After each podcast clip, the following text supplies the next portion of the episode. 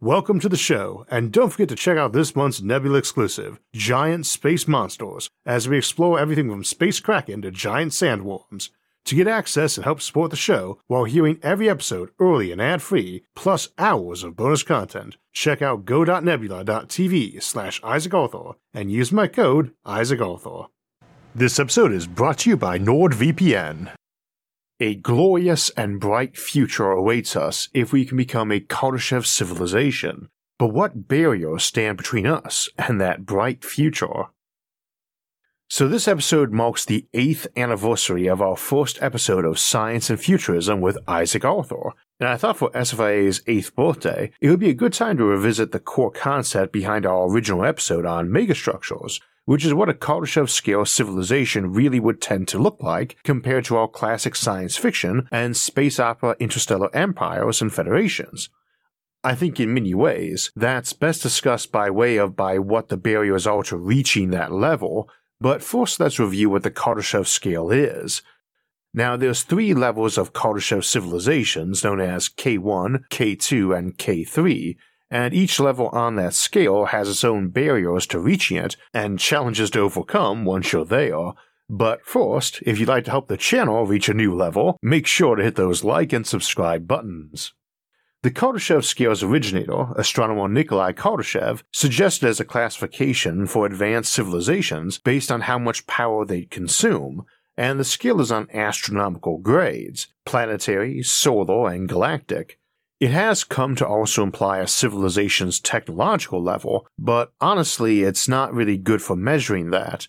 The basic notion is that your typical planet should be getting around 10 to the 17th watts of sunlight hitting it any moment, and the same radiated away as heat or reflected back into space unused. A civilization that comes to use all that energy directly is called a K1 civilization. We are, of course, not considered to be one. How you define use is a bit tricky, since photosynthesis by plants used to grow food for citizens would seem to count. But as an example of how the Kardashev scale isn't the best scale we could come up with when attempting to describe a civilization's technological level, an intelligent world spanning fungus or algae with no technology, just a naturally evolved planet brain, would be nearly K1. Now, a justification for using technology levels interchangeably with the Kardashev levels is that presumably a giant planet wide brain would be likely to have a far greater mental capacity than humans do for reaching advanced technological levels quickly, as might any civilization with 2 times 10 to the 17 watts of power at its disposal, which is how much sunlight Earth gets, and is also 10,000 times the average total power consumption of humanity these days. Imagine what we could do with that much power. 10,000 times what we have now. That's K1, and it's the lowest level. The funny thing is that, while we do need a bit more technology to get to K1 ourselves, we should have all of that by this century's end, and that technology could take us to levels K2 and K3 as well. A K2 civilization is just one that uses all the power generated by its star, rather than just all the sunlight that star puts on their planet. But once they've built the megastructures to capture all that energy radiated onto a planet, they don't need higher tech megastructures to encase a star, just a lot of them. And K3 means they use all the power generated by an entire galaxy. Categorizing civilizations by their power usage is great for astronomy and SETI purposes, the search for extraterrestrial intelligence, because that usage will determine how you can detect those civilizations. Stars and planets have some very specific traits when most or all of their energy is being used technologically, and especially so when talking about an entire galaxy. It is widely believed that energy can be neither created nor destroyed, just changed in type. Planets or any other bodies in space that are absorbing sunlight energy will get hotter and hotter as they absorb light, until they begin radiating it away as fast as they absorb it. The color or spectrum of the light emitted will look roughly like a bell curve but with a peak based on its temperature too. Earth's peak is at a wavelength of about 10 micrometers, corresponding to our typical temperature of about 290 Kelvin.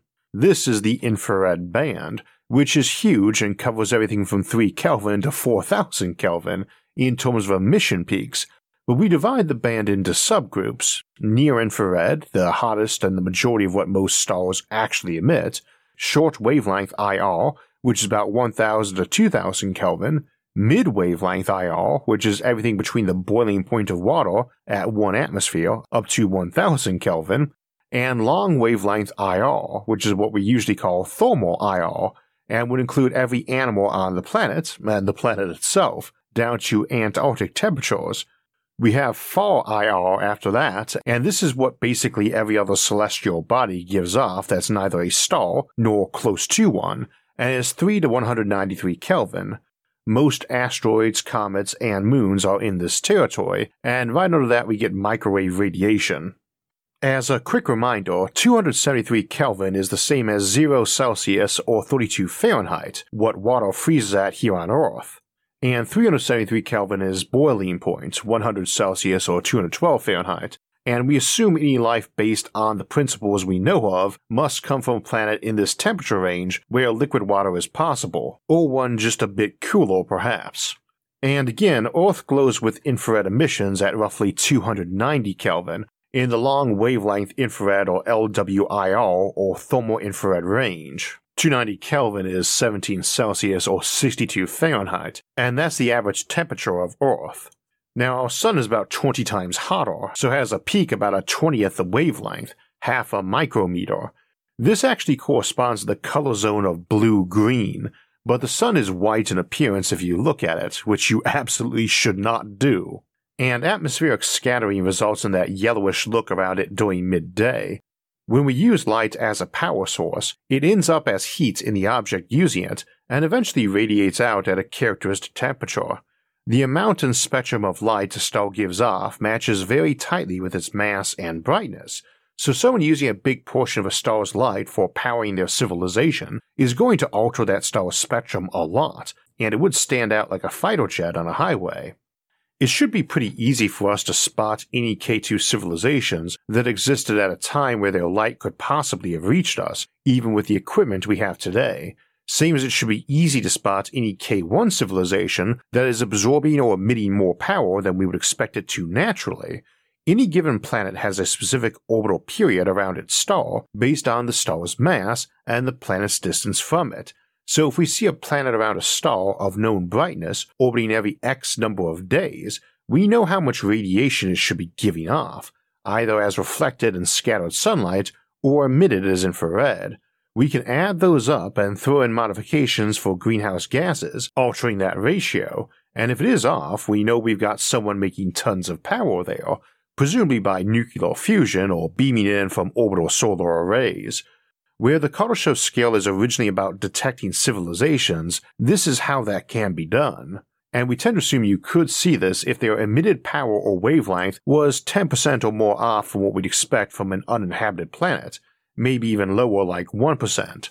Same notion for galaxies, so that's why the classifications K1 and K2 and K3, they are useful specifically in astronomy we'd expect to see if there was a sizable distortion to a planet or star or galaxy's natural light output.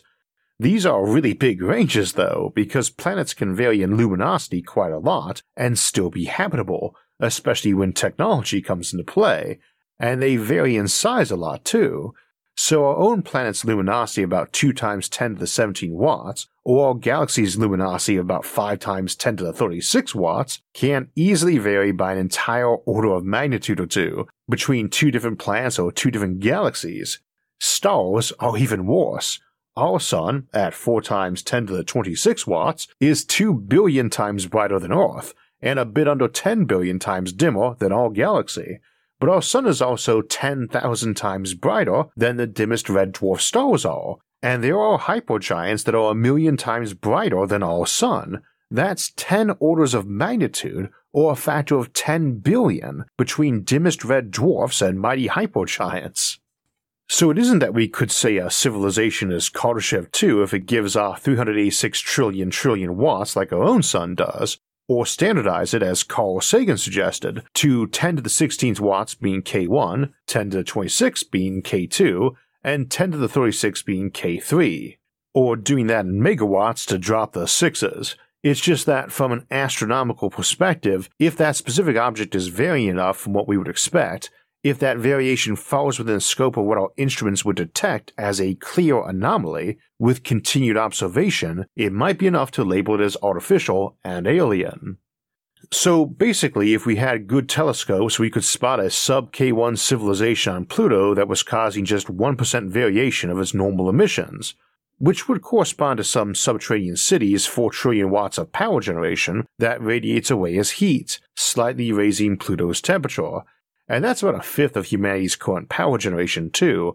But on the Sagan scale, if we were to do it calculator style with 4 times 10 to 12 watts, reading as 4 E12 watts, and Earth reading as 2 E17 watts, we could presumably replace the E with a K and then subtract 6, again putting in megawatts, and divide by 10 for the power number.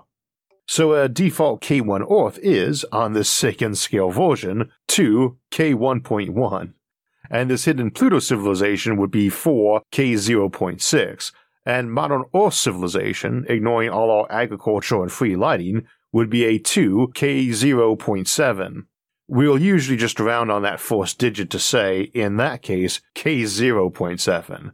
As usual, you do not need to memorize any of this. There's no pop quiz coming, and I'm not a big fan of using the Kardashev scale for any other SETI efforts, where it's really more about how much the objects are varying from what we expect than what their actual power output is. But again, we are kind of stuck with it in that other context, so we may as well be systematized about it. Folks discussing it in our channel forums usually are systematized too, but use different systems, so maybe that will streamline it for discussion. Thus, a full Dyson around our sun would be a 4K 2.0 civilization, whereas a quarter Dyson or one around the sun a fourth as bright as our own would be a 1K 2.0 civilization or just a K2 civ. Some rung world around our sun might be a K 1.8, and a Niven ring world could be viewed as a K 1.5. Larger modern nations are in the K 0.6 range, and the biggest might hit K 0.7 in our lifetimes. The thing is, it's all about what you do, not just how much you've got. And it's so easy to get more once you're in space. Solar is ridiculously simple, especially solar thermal on an asteroid, it's then very easy to mine that asteroid out to make solar mirrors and panels that are tinfoil thick and have an area that is comparable to that of a planet. You can then wrap a star in those, and you've got a Dyson swarm of power collectors, which can very easily power either giant beaming systems to move systems up to relativistic speeds, or even to make antimatter, even with a 10 million to 1 loss ratio for interstellar ships to use as fuel. Though we can probably do better than 10 million to 1, see our Antimatter Factories episode for more discussion of that. In this context, becoming a Kardashev civilization is really easy once you get to our point, and implies no advanced technology, just the stuff we expect to get this century or already have.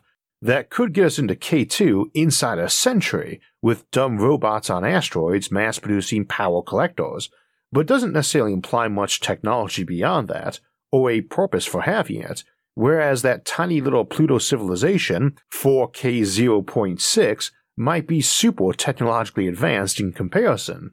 Though again, we would assume access to that level of power would let you improve your tech very quickly. And with that in mind, let's shift to discussing what that power really means. In many ways, this is just as variable because efficiency can help you get a lot more done with a lot less, now, efficiency isn't a magic wand either. An electric motor or gas engine isn't really going to get more efficient at doing work. Your irrigation pumps for water thus can't improve much, but various technologies can make you need less irrigation per acre, or get more food out of an acre or waste less between the field and table. Indeed, we often contemplate post human societies running an entire civilization on less power than the typical modern household uses, See our Civilizations at the End of Time series for details. Let us imagine an entirely baseline human civilization, though. Regular modern humans, not cyborgs or AI, but up in space. One that just built an additional acre or half a hectare of land, be that as an ecology, space habitat, or dome colony, and did that for every human born, and added on a megawatt of power generation, almost all of which is going to be used as artificial sunlight for forest, lawn, garden, farm, etc. Even just with modern technology, with that much power generation, you can make all the food, clothes, and goods someone needs and power them, right down to reversing the process to turn water and carbon dioxide back into gasoline if you want. We refer to this society as a megawatt society for the rest of the episode, and its Kardashev level population is 10 to the 10 for K1, 10 to the 20 for K2, and 10 to the 30 for K3, conveniently easy to work with. This is, of course, an intentionally round number, and show regulars know we've run calculations showing how even 2 kilowatts, or even less, might be enough for a person with hydroponics. We will force this as a kilowatt society going forward, but critically, there's no free sunlight here. Either you're using sunlight for power generation, including running artificial lighting, or you're bouncing or channeling around to use directly. In all probability, you are doing both, but this is the difference between K1 and what we are now, as the difference between the amount of us and them. We are a planet of nearly 8 billion, and many in great need and with an endangered ecology which often forces trade offs. They, at a megawatt each, would have 200 billion people living in better circumstances than your typical wealthy upper middle class modern human, and without ecological concerns. Their population could be at 100 trillion using the 2 kilowatt figure, but this is definitely a mini layout Ecumenopolis megacity, whereas the megawatt figure is more like garden parks and ecologies. In a situation like this, though, I tend to think your best bet where nature is concerned is to build thousands of O'Neill cylinders and other space habitats to use as dedicated nature preserves, rather than trying to do that on Earth. Also, there are a lot of barriers to getting to a place like this, not least of which is the barrier of whether or not we want to. And many of those may be political or ideological, but critically, in this example, it wouldn't matter which political, economic, or religious system you went with, so long as it wasn't opposed to the final product as described. I'm sure some would be better or worse at getting you there, but everyone's mileage is likely to vary on that matter. One of those big barriers is population growth, because a relatively simple improvement in automation and power generation might let us start knocking out kilometer wide solar panels from random asteroids as fast as we felt like building them. And that same technology leads to the kinds that let you churn out space habitats or ecologies for folks to live in, faster than we could grow people, so to speak, even if everybody was having a dozen kids apiece. Nobody agrees on population growth rates, nor should they. Models of how fast populations grow often seem as reliable as next week's weather forecast, and for similar reasons. It's a system that's just chaotic and has a lot of variables with big and hard to predict impacts, including human opinions. As a result, the channel's default philosophy is that the future offers us greater productivity, health, and longevity per person than we have now, and that most people like being parents.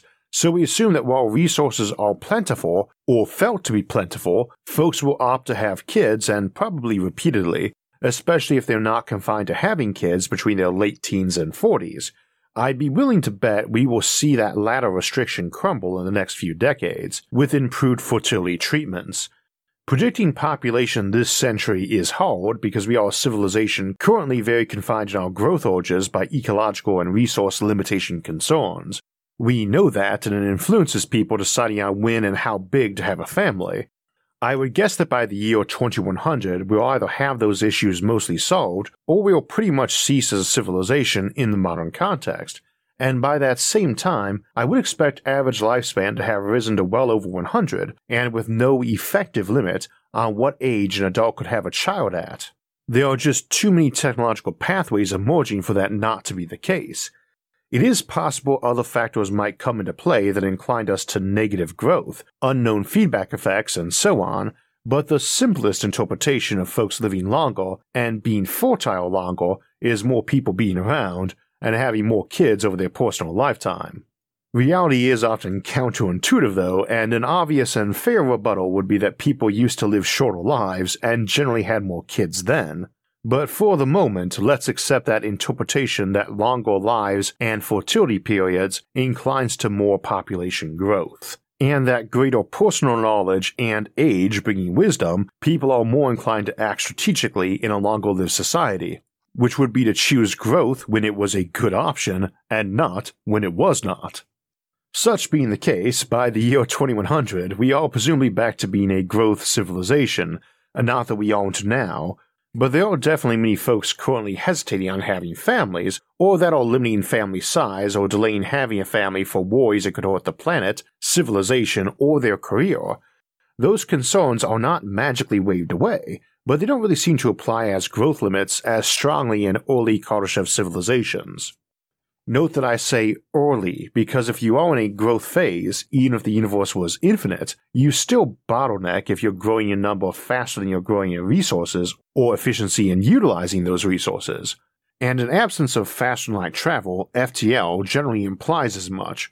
This is much as we're a bit bottlenecked on Earth right now, needing to temper our growth while we get more efficient with our resources to be K1, and off into space to get more rewards and resources, we would expect you would get those bottlenecks in K2 and K3 civilizations as well, though the variety and specific reasons are bound to vary a lot on how space colonization works out in a practical sense, and probably would go through epochs much like Earth and humanity's growth have undergone.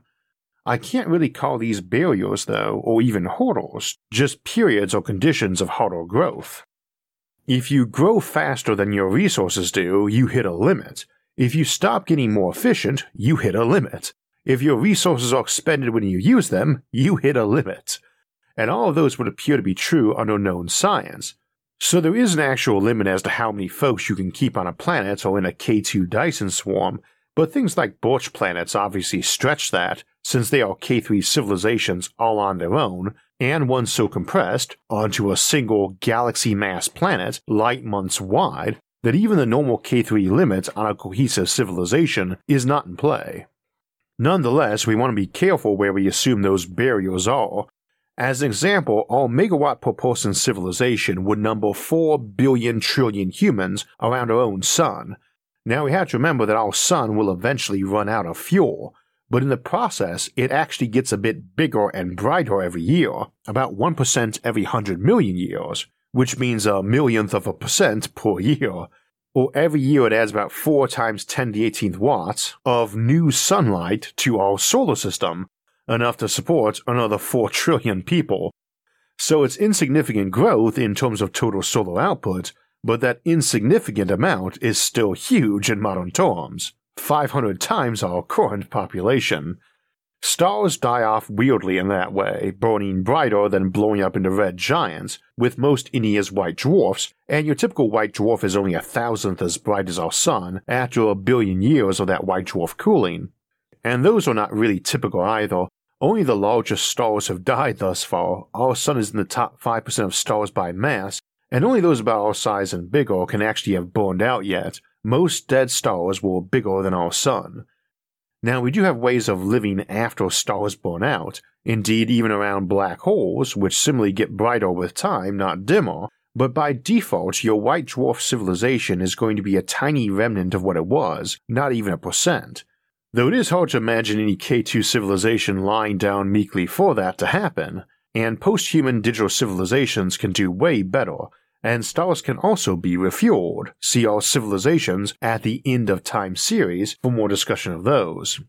That's all billions of years down the road, though. In the here and now, or a century or two from now, we can probably build power generation way faster than we can build people, and we can add power through patience or by building up more fusion reactors or black hole generators or similar.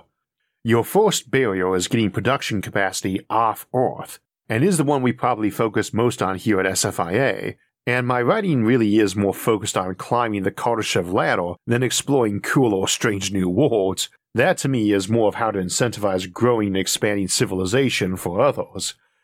The next step after you get decent off-world production, which probably means lots of automation but doesn't have to, is simply patience.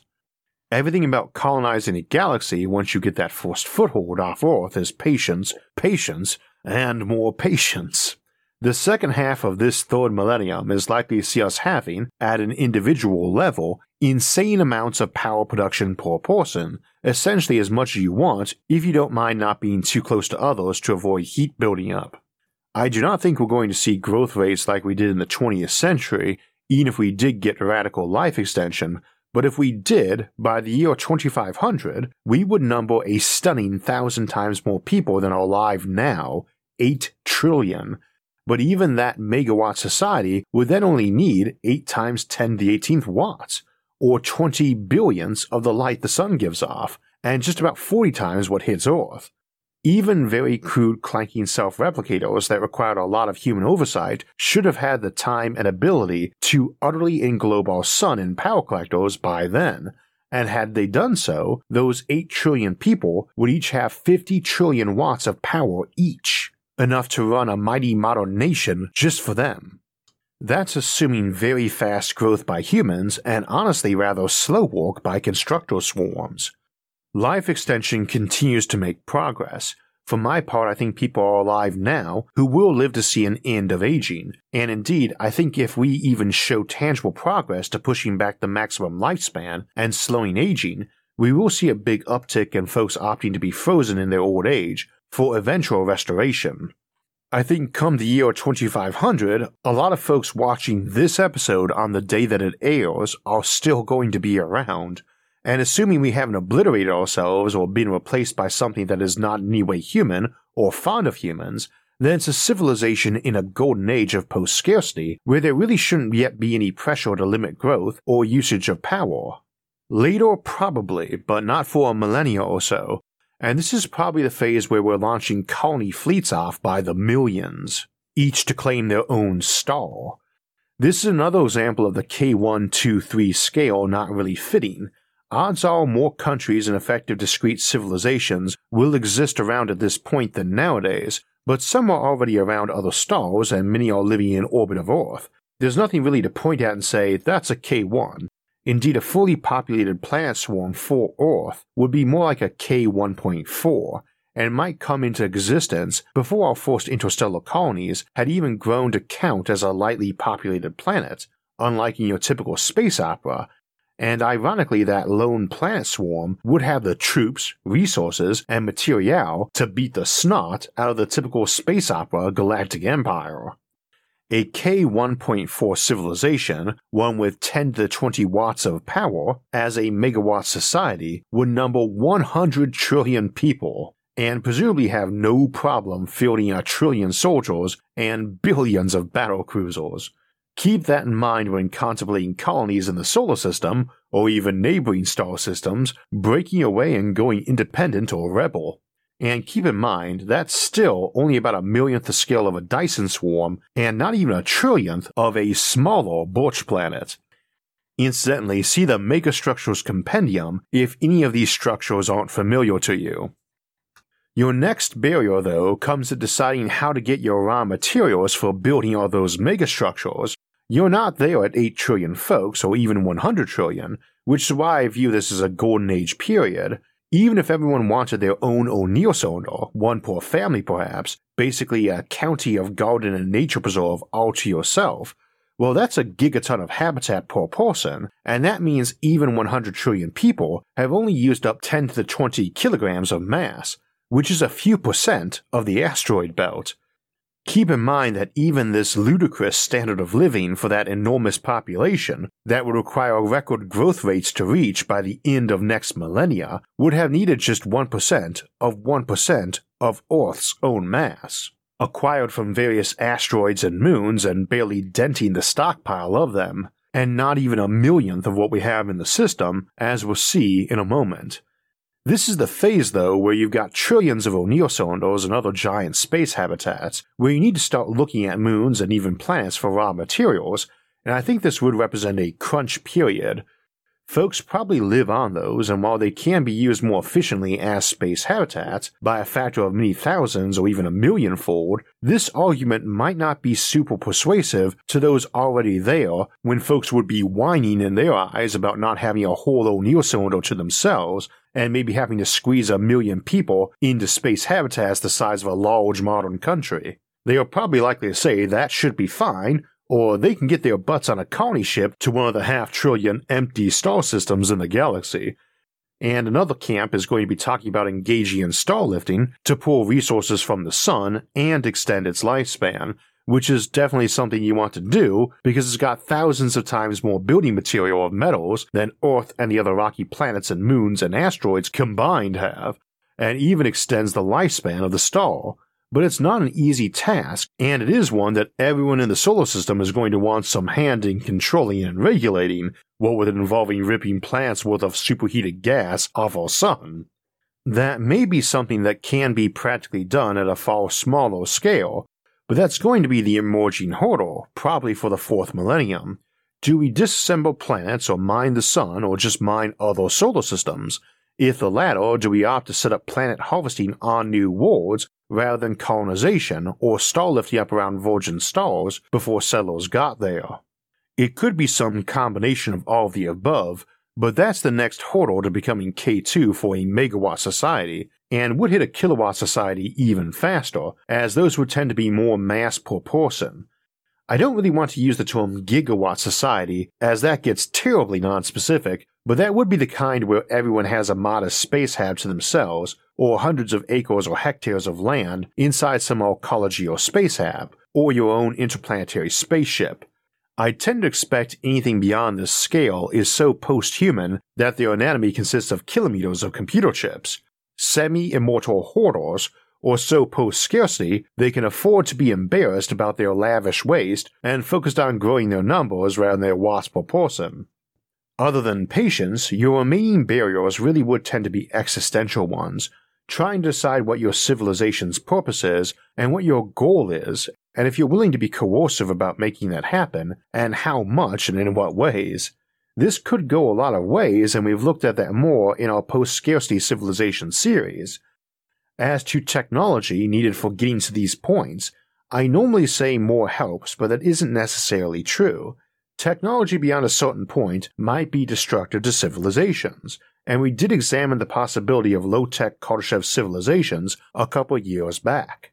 In the end, though, those are the big barriers you need to beat to become a Kardashev civilization, You'll always be fighting heat dissipation and entropy, and humanity's various internal divisions, but getting off Earth with our production capacity, getting decently automated with it, deciding what lifestyles we want to live in terms of resources and energy, getting those raw materials, and finally just finding a sense of purpose for civilizations themselves are the barriers to getting Kardashev civilization status K1, K2, 3, or beyond.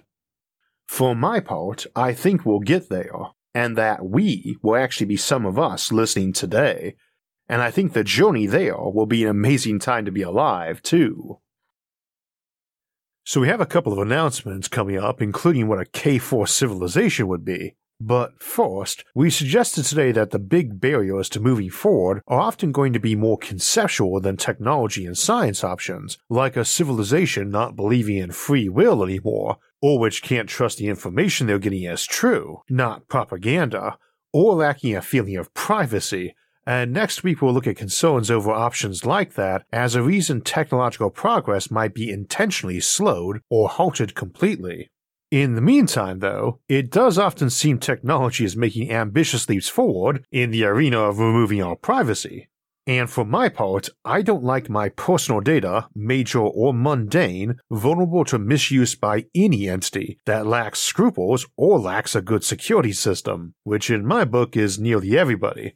That's where a virtual private network or VPN like NordVPN can help. Whether you just don't like the idea of any random web page knowing your IP address, or because many sites change costs or limit the availability of your shopping or streaming based on your location, NordVPN makes it easy to encrypt your data anywhere and send it through any of their 5400 servers in 59 different countries. You can even double route your data through two servers for extra encryption, and there is an automatic kill switch to protect you in case the connection drops. NordVPN is also easy to use. You can turn it on with one click or even automatically. It works on up to six devices and on different platforms like Windows, Android, iOS, macOS, Linux, and even your Android TV. You do not need to justify why you would like your internet activity encrypted and private, any more than why you like curtains on your windows or do not have your home address and phone number stenciled on your clothes for all to see. No more bandwidth throttling, no more geo restrictions on which videos and games you can play based on location, and NordVPN's threat protection upgrade offers an enhanced layer of protection against malware, intrusive ads, and web trackers. You can check out their website to learn all the benefits NordVPN offers. Just go to nordvpn.com slash isaacarthur to get a two-year plan plus four additional months with a huge discount. It's risk-free with Nord's 30-day money-back guarantee. So this episode comes out two days before the 8th anniversary of our original episode, the Megastructural Summary, and just a few days before my own 42nd birthday, and as 42 is my lucky number, it is a birthday I've been looking forward to.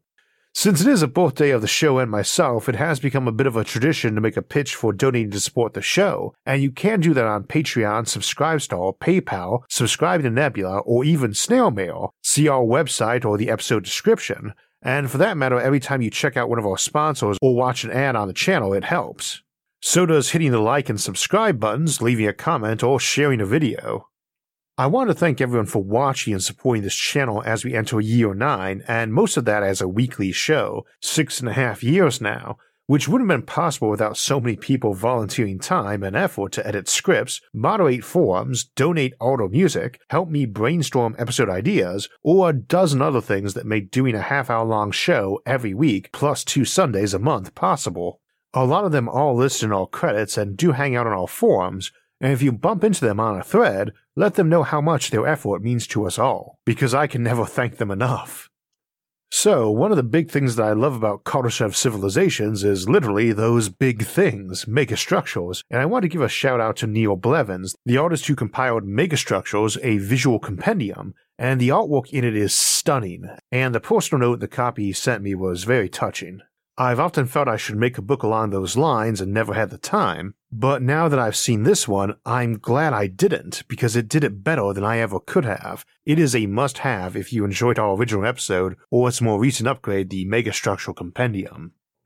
So almost every time the Kardashev scale comes up, someone is bound to ask what qualifies as a K4 civilization, and in between now and when I wrote this episode's script, I also did one on the grabby aliens perspective on the Fermi Paradox, and I finally found something that seemed like a good in between step on the scale between galactic and observable universe, and that's what for the moment I'm going to call a Hanson bubble, and a K4 civ, and we'll discuss that more in our Grabby Aliens episode in two weeks.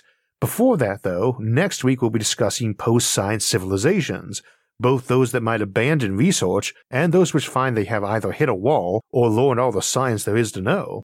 Then we'll have our live stream Q&A on Sunday, September 25th at 4 p.m. Eastern Time. And as usual, my lovely wife Sarah will co-host that and relay on your questions from the live chat. As always, if you want alerts when those and other episodes come out, don't forget to subscribe to the channel and hit the notifications bell and if you enjoyed today's episode and would like to help support future episodes, visit our website or check out the links in the episode description for ways to support the show or for our forums for discussing all these awesome topics and many more. You can also try out our audio only versions available on iTunes, Spotify, Audible, Amazon Music, SoundCloud, and many more, or get our extended editions and exclusive episodes on Nebula. Until next time, thanks for watching and thanks for giving the show another great year.